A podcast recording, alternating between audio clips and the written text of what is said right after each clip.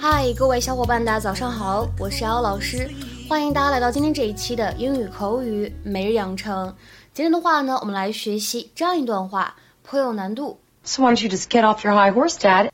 So why don't you just get off your high horse, Dad? So why don't you just get off your high horse, Dad? 所以老爸，你还是别在这里扮清高了，行吗？或者说，所以老爸，你还是别在这里摆出一副臭架子了，行吗？So why don't you just get off your high horse, Dad? 这段话当中呢，首先我们看一下开头的位置，don't 和 you 在这里呢可以做音的同化， 会变成 don't you，don't you。然后呢，just get off 这三个单词出现在一起的时候呢，前两者有一个完全失去爆破，我们呢应该读成 just get，just get，而后两个单词 get off。这两个单词碰到一起的时候呢，首先可以做连读，其次呢，它们可以做一个美音浊化。练美式的同学呢，就需要注意这一点。那么这三个单词 just get off 就会变成什么呢？just get off，just get off。 I don't know where those kids are. What is more important than putting a working lock on a bedroom door? You are one to talk. What is that supposed to mean? You don't remember when I walked in on you and Mom that time?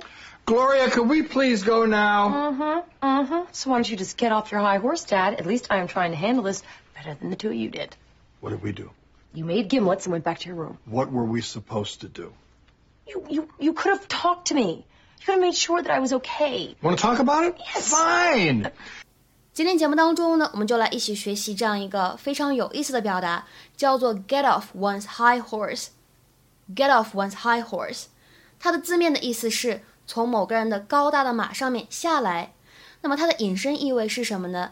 别摆臭架子，不要摆出一副目中无人、高高在上的样子，或者说别那么趾高气扬。所以在日常生活当中，我们使用这样一个动词短语的时候呢，这里的 high horse，我们通常来说不会理解成为它字面的含义，而应该引申成为什么呢？An attitude of moral superiority。那么为什么这样一个动词短语有如此的理解呢？我们来看一下它的起源。As long ago as the 14th century, people of high rank rode very tall horses, a custom that came to symbolize superiority and arrogance. 在十四世纪的时候，社会地位高的人呢都骑着非常高大的马，所以呢才会有这样一个动词短语。这样的人呢骑着特别高大的马，通常来说呢也比较的高傲一些，目中无人。那么在英文当中呢，我们也会有一个非常类似的短语，叫做 put on airs。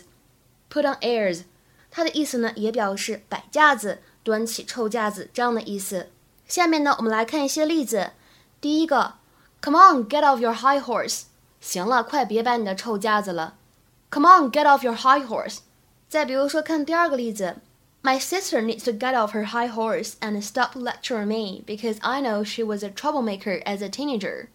我姐姐可再别摆臭架子来教训我了，我可知道她自己年轻的时候呢，就到处惹事儿。My sister needs to get off her high horse and stop lecturing me because I know she was a troublemaker as a teenager。 再比如说，看下面这样一个例子：I won't deal with you until you get off your high horse。